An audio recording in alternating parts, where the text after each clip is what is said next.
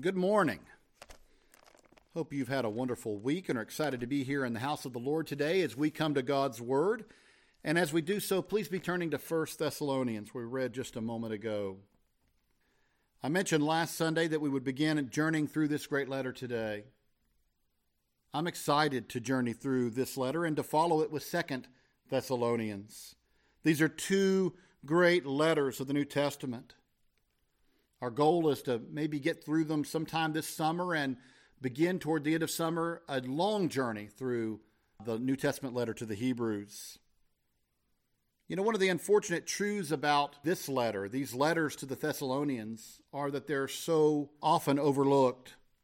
I saw a list some time ago of the least preached books of the New Testament, and both of these letters made it on the list. That's unfortunate because this is such an early letter depending on how you would date Galatians, this may be the earliest. In fact, most would argue it is the earliest letter that we have. And therefore, it's important for us to recognize the importance of this letter. It would be important whenever it was written, but as the earliest letter, it gives us a unique window into the ministry, if you will, of the church in those earliest days. Now, just because it's an early window, we shouldn't expect to find something completely different. We reject any of the arguments of the liberal scholars who would say that we might see a different theology in these earliest works. It isn't as if Paul has an early theology and then later uh, comes to a full bloomed theology in Ephesians and Romans. No, my friends, we believe in the inspiration of the Holy Spirit that Paul was just as accurate when he wrote 1 Thessalonians as he was when he wrote Romans. In fact, the theology that Paul presents in these earliest letters is remarkably consistent with that of his later letters. Now, this doesn't surprise anyone that holds to the inspiration of the scriptures. And so this morning, as we come to this letter, written two millennia ago, a letter that we should pay great attention to, I pray that we will hear the testimony of the Word of God. Warmly written to a newborn congregation in the city of Thessalonica, the Apostle Paul is gravely concerned, gravely concerned for the physical and spiritual security of these believers. Having been forced out of the city in the face of persecution, Paul was troubled that they had not yet received the needed doctrinal foundation that would be required to stand in a day of testing. Imagine then Paul's pleasure when he receives a positive report on this congregation. In response, he wrote this letter. I want you to listen to the very first verse as we get set to begin our journey uh, through this letter. We're going to look at this first verse today, but we're also going to turn to the Acts of the Apostles to see the historical record of this time in the life of Paul and his co workers. The letter begins Paul, Silvanus, and Timothy, to the church of the Thessalonians in God the Father and the Lord Jesus Christ. Grace to you and peace from God our Father and the Lord Jesus Christ. Now, with that greeting, Paul begins this great letter. And as we embark on our journey today through 1 Thessalonians, I want us to consider three introductory points. First, we want to see that this letter has a group greeting. A group greeting. Second of all, we want to see that this missionary work has a hazardous history. A hazardous history. And third and finally, we want to see Paul's recognition that God has a powerful purpose for bringing the gospel to Macedonia. God has a powerful purpose. So, beginning with this idea of a group greeting, we should begin where the letter begins, at the very first verse. This is a real letter, written by a real author to a real church. It will not surprise us then that Paul and his companions begin with a real greeting to a real audience, the church at Thessalonica. What might surprise an uncareful reader is that this letter, as with many of Paul's epistles, begins with a joint greeting. This first letter to the Thessalonians begins by stating that it is from Paul and Silvanus and Timothy. Now, we have no trouble identifying the first named author, the Apostle Paul, the former persecutor of the church, transformed by the grace of God to be a mighty missionary of the faith. In these missionary journeys, Paul is simply fulfilling his God given role as the apostle to the Gentiles. The second name mentioned in this greeting might seem a little less familiar to some readers because of the name that Paul uses for him in this letter. Silvanus is more recognized by the name used by Luke in Acts of the Apostles, Silas. There, Luke records some interesting information about this trusted co laborer of Paul's.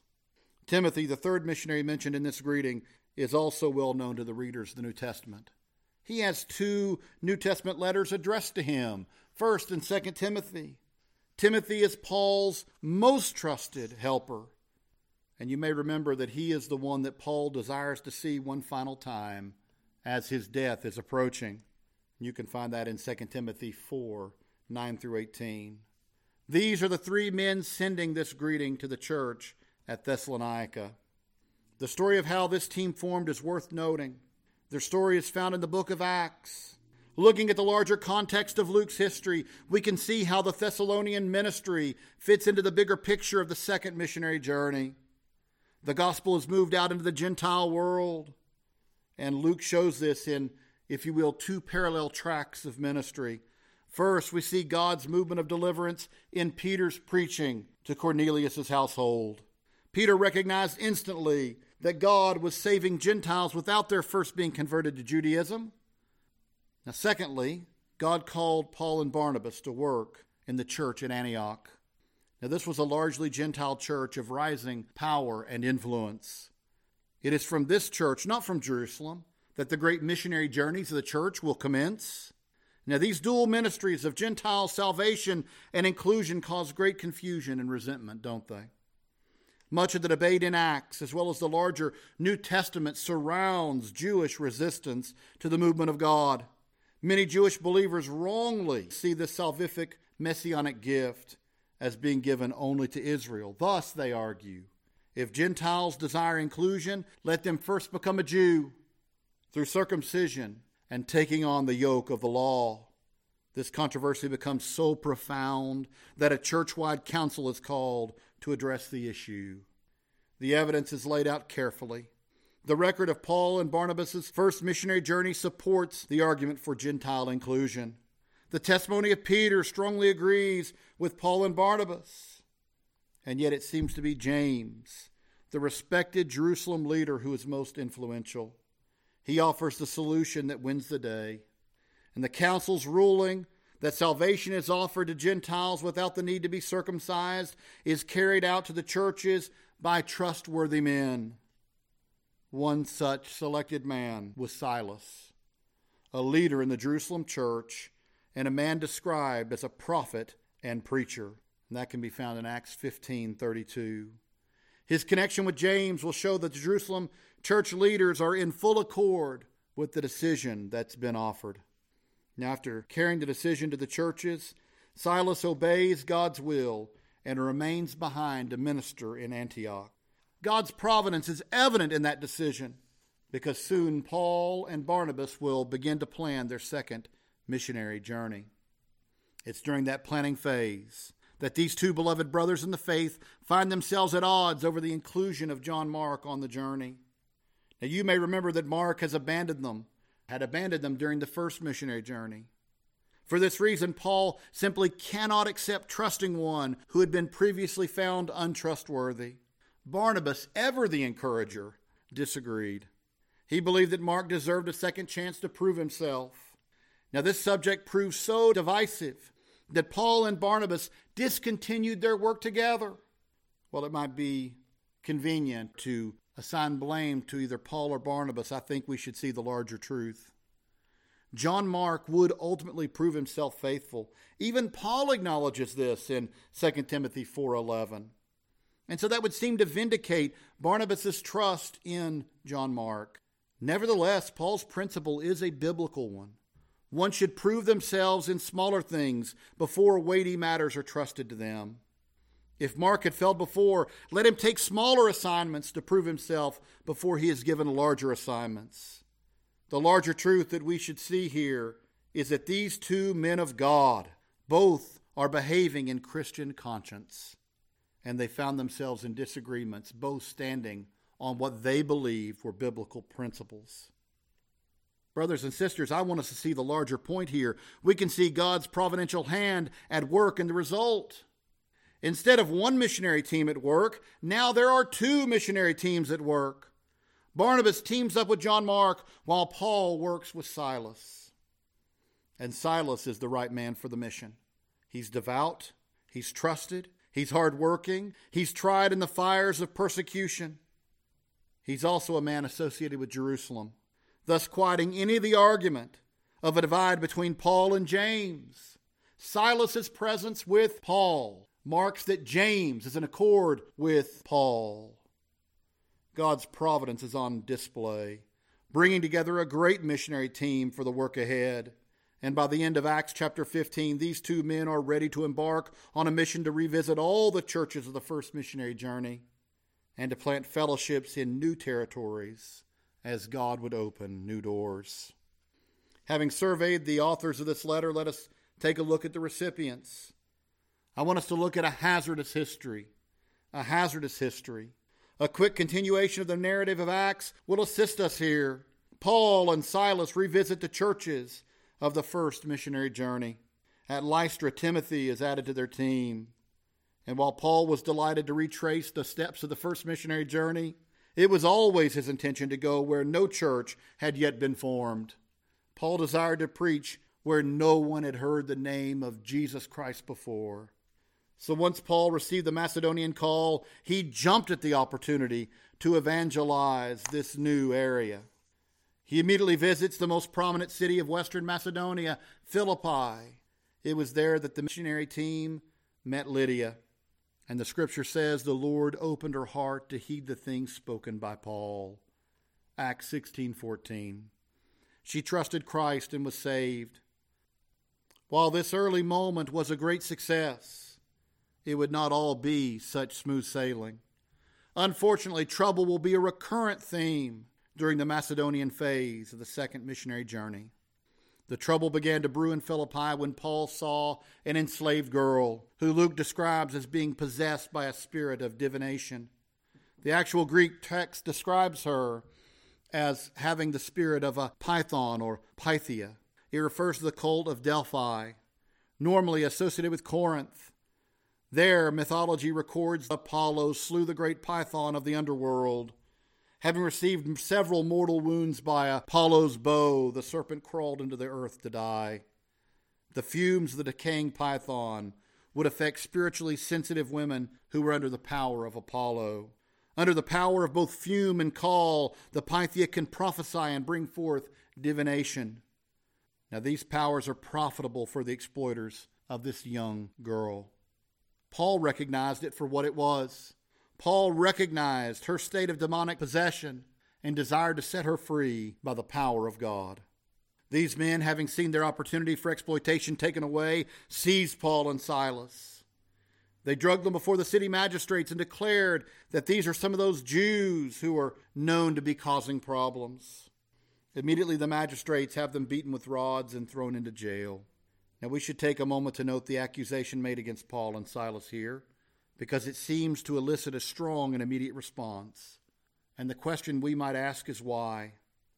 And while it's often thought that this is a reference to their Christian witness, we must remember that Paul is just now bringing the gospel to Philippi. New Testament scholar Abraham Malherbe points to a much more likely culprit, a more general messianic Judaism. As we discussed in Romans, the Emperor Claudius expelled the Jewish people from Rome in 49 AD. This was for general disturbances and troublemaking, what you might call being a general nuisance to the public. Claudius's frustration with Judaism was not a late development, but is attested by the historical record even from the earliest days of his reign. An early letter to Alexandria demonstrates that the emperor saw Jews as a difficult and obstinate people. Such an attitude places Claudius in line with the preceding emperors, who were constantly frustrated by a people whose monotheism required special accommodation in Roman law and practice. Things were made worse empire wide by a messianic bent among Jews. Again, it would be a mistake to see a reference to Christianity here. Most of the troublesome messianic movements had nothing to do with Christianity. These problems forced Paul to leave Philippi and go to the most important city in Macedonia, Thessalonica. This great city, named for Alexander the Great's sister and founded by the king of Macedonia, was powerful and wealthy. Thessalonica was an influential port city and functioned as the hub of Roman administrative power in the region. This was the very type of city that Paul likely desired to evangelize when he planned the second missionary journey. I want us to take a moment and look in the Acts of the Apostles to see the historical record that Luke records of these missionaries as they enter in to this great city of Thessalonica. Beginning in Acts 17, verse 1. Now, when they had passed through Amphipolis and Apollonia, they came to Thessalonica, where there was a synagogue of the Jews. Then Paul, as was his custom, went into them and for three Sabbaths reasoned with them from the Scriptures, explaining and demonstrating that the Christ had to suffer and rise again from the dead, saying, This Jesus whom I preach to you is the Christ. And some of them were persuaded. And a great multitude of the devout Greeks and not a few of the leading women joined Paul and Silas. But the Jews who were not persuaded became envious, took some of the evil men from the marketplace, and gathering a mob, set all the city in an uproar, and attacked the house of Jason, and sought to bring them out to the people. But when they did not find them, they dragged Jason and some of the brethren to the rulers of the city, crying out, These who have turned the world upside down have come here too. Jason has harbored them, and these are all acting contrary to the decrees of Caesar saying, There is another king, Jesus. And they troubled the crowd and the rulers of the city when they heard these things. So when they had taken security from Jason and the rest, they let them go. Then the brethren immediately sent Paul and Silas away by night to Berea. Brothers and sisters, that's a great history recorded here. Paul enters Thessalonica and begins to preach in the synagogue. A few of the Jewish hearers responded, but the greater response was among the Gentile God-fearers. Now, those God-fearers are Gentiles who believed in the God of Israel. They had not become a proselyte, they had not taken on the law, they had not taken on circumcision, but they were people who believed in the God of Israel. So there was a greater response among the Gentile God-fearers and the notable women of the city. Luke specifically states that a multitude of the God fearing men and not a few of the leading women responded to the message. This was bound to cause similar problems to that which they'd experienced in Philippi, because most of the synagogues in the Greco Macedonian world relied heavily on the support of wealthy Gentile God fearing men and women. The synagogue leaders kicked Paul out, and yet this, by God's grace, did not hinder Paul, who simply began to preach in the home of Jason, an early believer. The problem was that many of the God-fearers went too, taking their support with them. And this would have likely been disastrous for the synagogue and for them a cause of great anger. We can see it implied in Luke's wording that the Jews had become envious. They were not happy at losing their congregants, but they were more unhappy at losing their finances and their synagogue's influence. They respond in a similar way to the Philippian uh, exploiters. They go on offense in hopes of getting Paul in legal jeopardy. They incited some of the immoral or wicked men, the poneros, from the marketplace, having them cause trouble, all with the aim of getting Paul arrested. Looking for Paul, they went to the home of Jason, probably where the missionaries were staying, and yet they weren't there. So they dragged Jason to the authorities. Again, the charge was that Paul is among those who have turned the world upside down. With the displeasure of the emperor toward such behavior, this is no minor charge. Still, the magistrates seem to have only sought security from Jason. This would have been a small amount of money to secure their release. This would be like bail today. It's interesting, isn't it? It likely signals that Jason had influence in the city, or maybe more likely that the wicked men, the poneros men, the wicked men of the marketplace, were not trusted in their testimony. Regardless, Paul has to leave. Most scholars believe that it would have been a requirement for this securing of their release that the troublemakers had to leave town. And so Paul and Silas and Timothy quietly leave. This isn't Paul's plan, but Paul knows that God has a plan. And so Paul moves on. The missionaries leave town. They make their way to Berea, where they have the beginnings of a successful ministry. But soon enough, the troublemaking Thessalonian Jews make their way to Berea to stir up dissent. They were again successful, and Paul had to be whisked away by night for his own safety. He travels to Athens to wait for Silas and Timothy, whom he sent on missions to the Macedonian churches. Paul most likely sent Silas to Philippi. We say most likely because we don't know, but we do know that Timothy was sent to Thessalonica. Paul wanted to know how these churches were doing.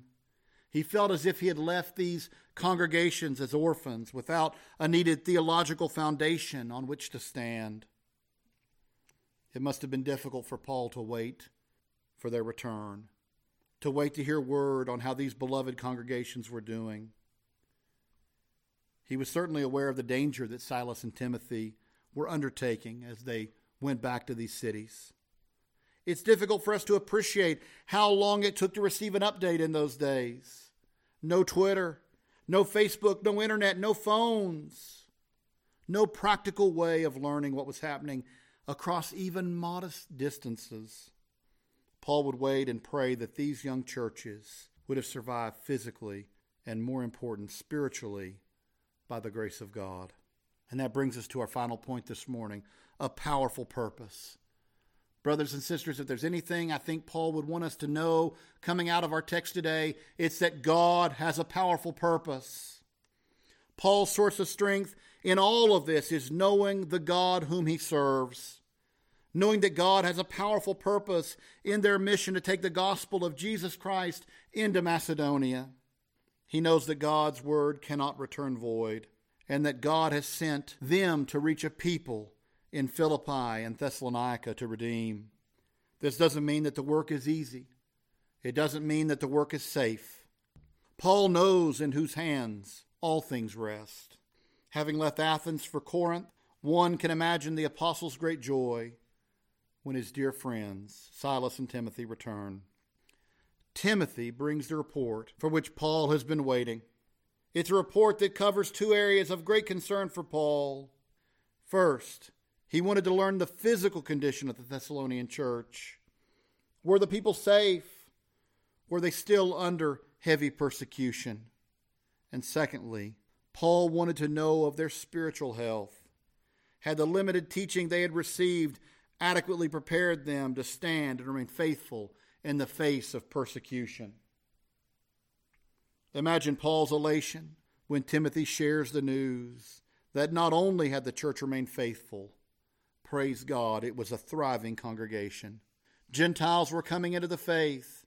The church was standing strong upon the truths that they had been taught. And they were helping other Christians form churches throughout Macedonia and beyond. Paul scarcely could have imagined or expected so good a report. This young Thessalonian church had a reputation for loving God and for loving one another. Now, that's not to say that this church was without problems. Their incomplete training had left them with some questions. How are they to understand continued persecution? How are they to understand the Lord's return? Had those who had died since Paul's departure missed the fulfillment of the blessings of Christ's return? This was no trivial question. Imagine a widow worrying over her recently deceased husband, or a parent their recently deceased child, what would become of them? Had they missed out on glory? In the year 50 AD, having received this update, the Apostle Paul sits down to address their concerns, and he writes a letter of great pastoral and theological wisdom. Paul's first letter to the Thessalonians. I want to close this morning acknowledging that we have covered a great deal of history and background and really have covered very little of the letter, the first letter to the Thessalonians.